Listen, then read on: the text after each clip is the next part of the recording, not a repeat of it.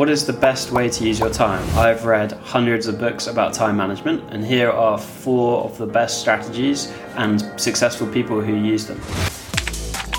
Sam Altman, previous president of Y Combinator, and he had a plan which was every day he would try and do three things. He'd just have three goals for every day, not trying to do too much, not trying to do too little, just doing focusing on three big things every day.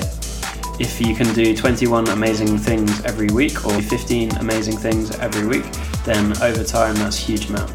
The second time management technique is by Paul Graham, and he wrote this essay, Managers versus Makers. And he basically looks at managers and makers. For example, makers are people who just need to focus and they need to have uninterrupted time where they're just making something. If you're going to interrupt someone who's making something, it will distract them and it will take them a long time to come back. Warren Buffett is also like a maker because he is just constantly thinking and trying to understand.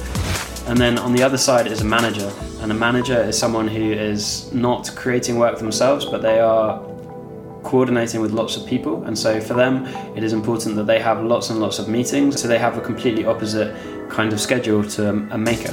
So Paul Graham has the manager and maker time management techniques. So for some people, it might make sense to focus on making in some days and managing on other days. Another time management technique is by Elon Musk, and he uses this time management technique called time boxing.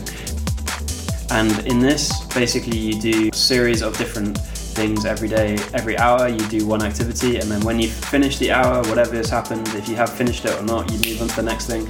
So you go into the next thing. This is just trying to cram as much as you can into each hour of the day. Then there's another time management technique which is introduced by Gary Vee and Sam Ovens, and this is to do a time audit.